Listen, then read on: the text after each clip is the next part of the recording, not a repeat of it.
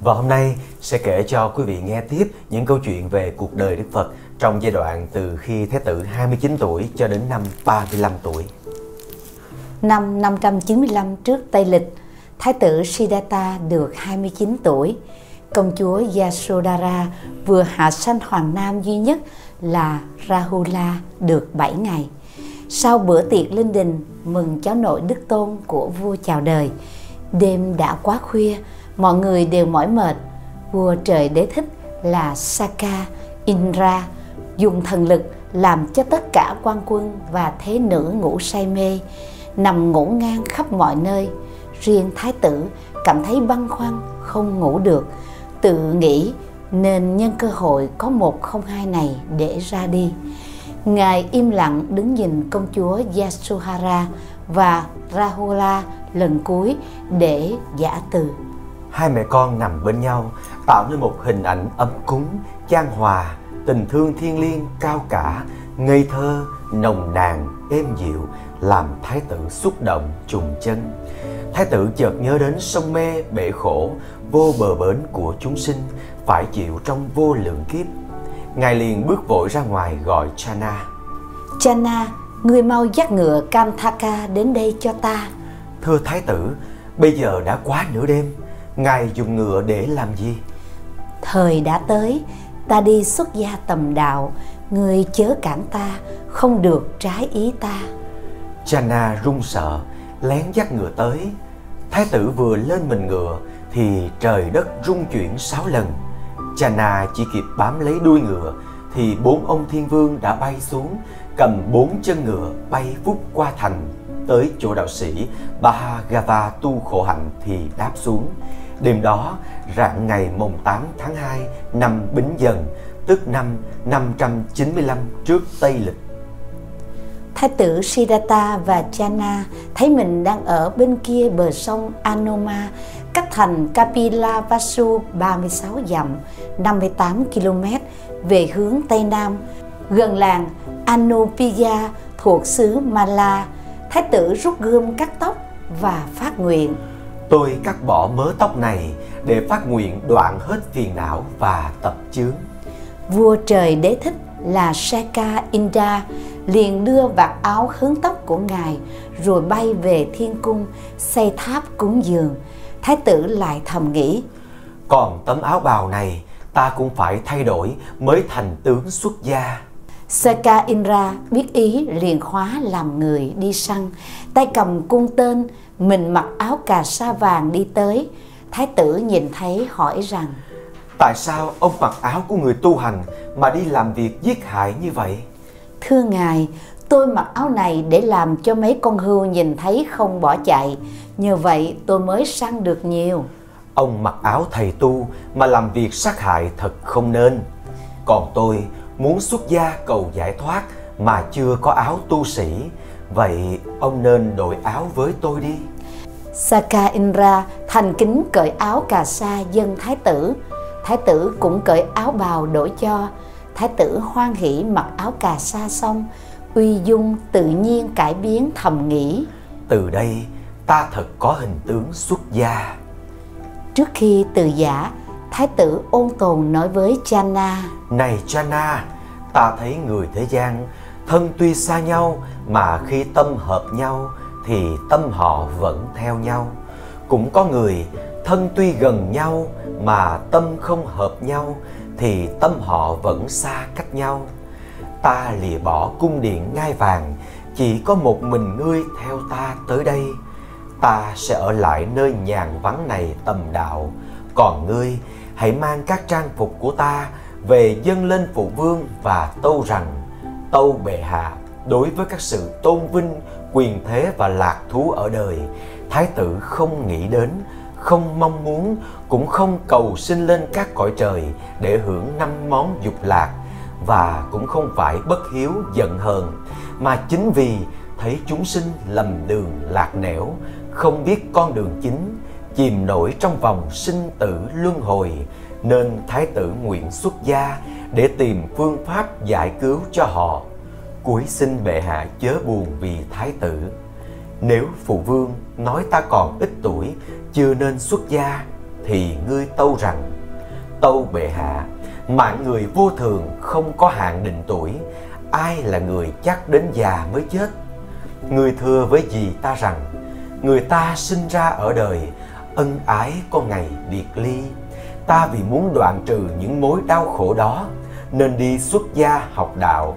Xin bà đừng thương nhớ làm chi mà sinh sầu khổ. Người cũng nên nói với các công chúa rằng: Ta muốn phá bỏ cái màn vô minh, nguyện thành ngôi chánh giác, rồi sẽ trở về đưa dắt mọi người lên đường giải thoát. Channa nghe xong bái chào Thái tử, nước mắt đầm đìa, lên ngựa trở về thành. Channa về đến hoàng cung, hoàng hậu Pajapati, công chúa Yasodhara và hai bà phi Gopika và Migaranika cùng các thế nữ nhìn thấy Channa về mà không thấy Thái tử đều lo lắng hỏi: Thái tử bây giờ ở đâu? Thưa hoàng hậu, Thái tử đã lìa bỏ 5 món dục lạc để cầu đạo giải thoát. Hiện ngài đang ở nơi sơn lâm, mặc áo cà sa, cắt bỏ râu tóc, thành người xuất gia. Xin hoàng hậu hoan hỷ. Ta có phụ gì người? Hoàng hậu nói: Sao ngươi dám để Thái tử ở một mình nơi sơn lâm lạnh lẽo, đầy ác thú, độc trùng? Lấy gì để bảo đảm tánh mạng cho Thái tử? Thưa bà, Thái tử bắt con trở về trình bà những món trang phục này, và xin bà cứ an tâm, đừng lo buồn gì. Chẳng bao lâu Thái tử đắc quả chánh giác sẽ trở về. Nhà ngươi vô cớ làm hại ta, công chúa Yasodhara nói. Ngươi còn trở về đây làm chi nữa? Thưa bà, Thái tử vượt thành xuất gia là do sức thần thông của chư thiên làm cho mọi người ngủ say. Rồi 4 ông thiên vương xuống, nắm 4 chân ngựa bay lên trời mà đi. Chứ con đây chỉ là kẻ theo hầu mà thôi. Xin bà tha thứ. Nhưng mà hay lắm, quý lắm. Khi Thái tử bay qua thành, tự nhiên có hào quang sáng chói cả trời đất. Thật là kỳ lạ. Về đến hoàng cung, ngựa Kanthaka vô cùng buồn bã, bỏ ăn mấy ngày rồi ngã lăn ra chết, vãng sanh lên cung trời Đao Lợi. Thái tử Siddhartha bây giờ đã trở thành Sa môn Gotama, ở lại bờ sông Anoma 7 ngày, vui thú tĩnh tọa giữa cảnh u tịch của núi rừng, gần thành phố Anupiya của xứ Mala. Nơi đây vị tân Sa môn có dịp quan sát lối tu khổ hạnh của nhóm ông Bhagava, tức Bạc Già. Các ông đạo sĩ khổ hạnh này che thân hoặc bằng lá, hoặc bằng cỏ, hoặc bằng vỏ cây kết lại. Khi ăn thì dùng các thứ cây, cỏ, hoa quả. Có ông ăn mỗi ngày một bữa, hoặc 2 ngày, 3 ngày một bữa. Có ông thờ thần nước, thần lửa. Có ông thờ mặt trời, mặt trăng. Có ông đứng một chân suốt ngày. Có ông đưa 2 tay lên trời suốt ngày. Có ông nằm trên chông gai, hoặc gần bên đống lửa, hoặc ở mé nước. Sa môn Gotama hỏi: Các ông tu khổ hạnh như vậy để cầu điều gì? Chúng tôi mong sau khi chết sẽ được sanh lên các cõi trời hưởng phước. Được sanh lên các cõi trời, Sa môn Gotama nói, tuy vui thú thật nhưng khi hết phước cũng lại bị đọa lạc, sinh tử luân hồi trong 6 đường. Kết cuộc cũng bị khổ trong sanh tử luân hồi. Tôi muốn tìm cách tu nào để trừ hết các căn bản khổ đó. Thảo luận đến tối cũng không ai tìm được phương pháp nào hay. Sa môn Gotama bèn xin từ giả để tiếp tục con đường tầm đạo. Ông Bhagava thấy Sa môn Gotama có tướng tốt và chí lớn, liền bảo: Này đạo hữu, cách đây khoảng 120 dặm về hướng đông nam, ở gần thủ đô Vesali của xứ Vazi, Bạc Kỳ, có một vị đạo sư rất nổi tiếng, đạo đức sâu rộng, tài học cao minh. Tên ngài là Alara Kalama, có đến 300 đệ tử. Vậy đạo hữu hãy đến đó đàm luận thử xem. Sa môn Gotama cảm ơn ông Bhagava rồi lên đường tìm đến đạo sư Alara Kalama. Vua Suhodara sau khi hay tin Thái tử vượt thành xuất gia thì đêm ngày thương nhớ, lòng dạ khéo hon. Ngài triệu tập quần thần đàm luận rồi sai quan Thái sư cầm đầu một nhóm văn thần đi mời Thái tử về hoàng cung.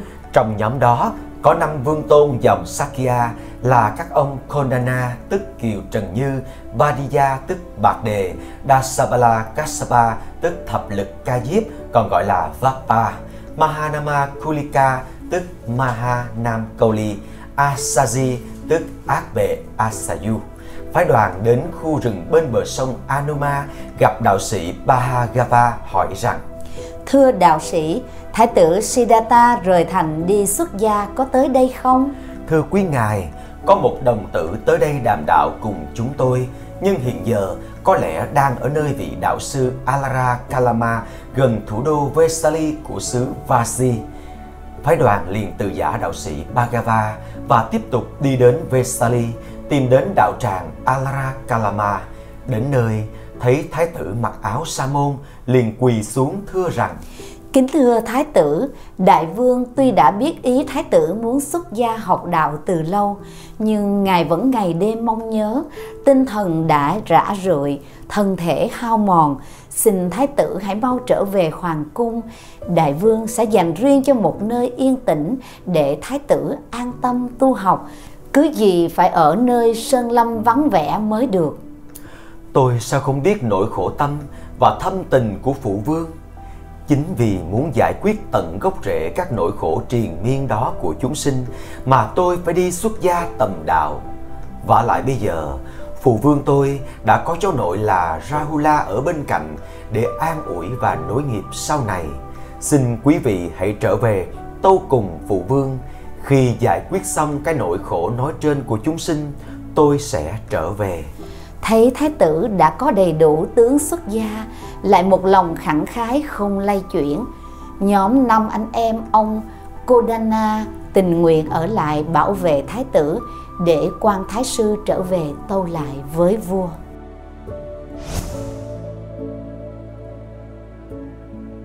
Câu chuyện về vị đạo sư thứ nhất Alara Kalama.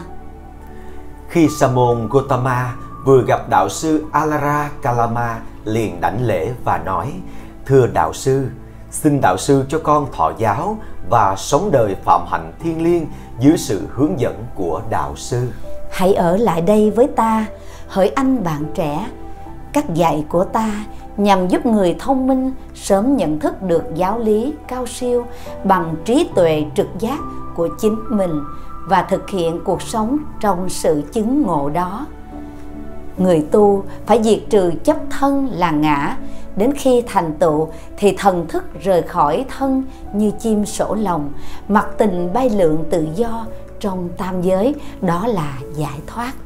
Sa môn Gotama theo lời chỉ dẫn, tu tập vài ngày cũng chứng ngộ cảnh giới vô sở hữu xứ, nhưng Ngài cũng thất vọng vì chưa thấu triệt chân lý tối thượng mà Ngài mong ước.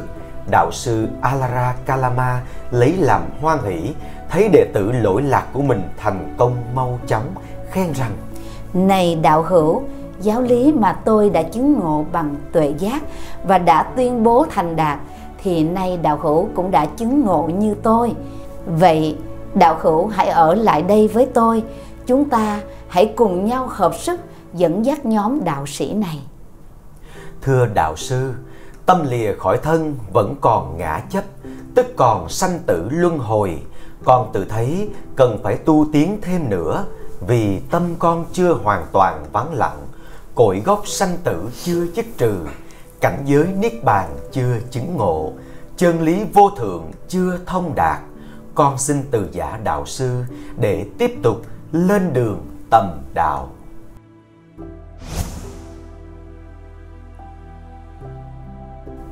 Câu chuyện về vị đạo sư thứ nhì Udaka Ramaputta.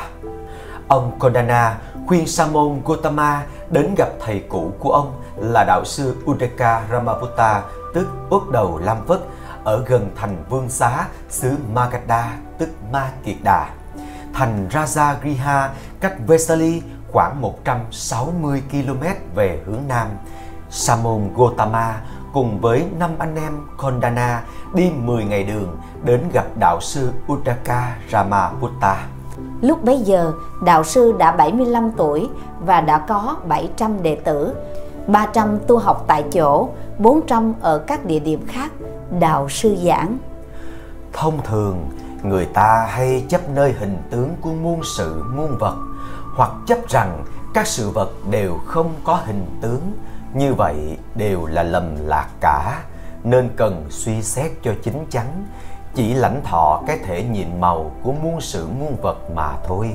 Như vậy mới tránh khỏi mọi vọng chấp ngã, nhân chúng sanh, thọ giả, tâm không còn nghĩ tưởng, đặng quả giải thoát cao nhất, không còn đau khổ nữa và sanh về cõi trời, phi tưởng, phi tưởng. Sa môn Gotama nhập định vài ngày và chứng được định phi tưởng phi tưởng. Được tin này, đạo sư Udaka Ramaputta rất lấy làm vui vẻ và nói: Này đạo hữu Gotama, những gì tôi đã hiểu biết và chứng ngộ thì nay đạo hữu cũng đã hiểu biết và chứng ngộ. Vậy thì đạo hữu hãy ở lại đây để dẫn dắt nhóm đạo sĩ này hộ tôi, vì tôi nay đã quá già rồi, không còn ở thế gian này bao lâu nữa. Thưa đạo sư, con thấy trong cảnh giới phi tưởng, phi tưởng vẫn còn các hành nghiệp vi tế làm nhân cho 8 cái khổ. Con cầu đạo vô thượng, mong dứt trừ tận gốc rễ mọi hình thức đau khổ. Chí nguyện chưa thành nên con xin phép đạo sư được tiếp tục lên đường tầm học đạo. Này đạo hữu Gotama, đạo sư Udaka Ramaputta nói: Chí nguyện cao cả của đạo hữu thật đáng thán phục. Vậy khi đạo hữu thành công, xin hãy nhớ đến tôi trước. Tình cờ vua Seniya Bimbisara đến thăm đạo sư Udaka Ramaputta, thấy vậy liền đến đảnh lễ Sa môn Gotama và đề nghị chia cho ngài phân nửa Giang Sơn nếu ngài chịu ở lại Magadha. Sau khi Sa môn Gotama từ chối, nhà vua yêu cầu Sa môn sau khi thành công nhớ trở lại thành Vương xá độ ngài.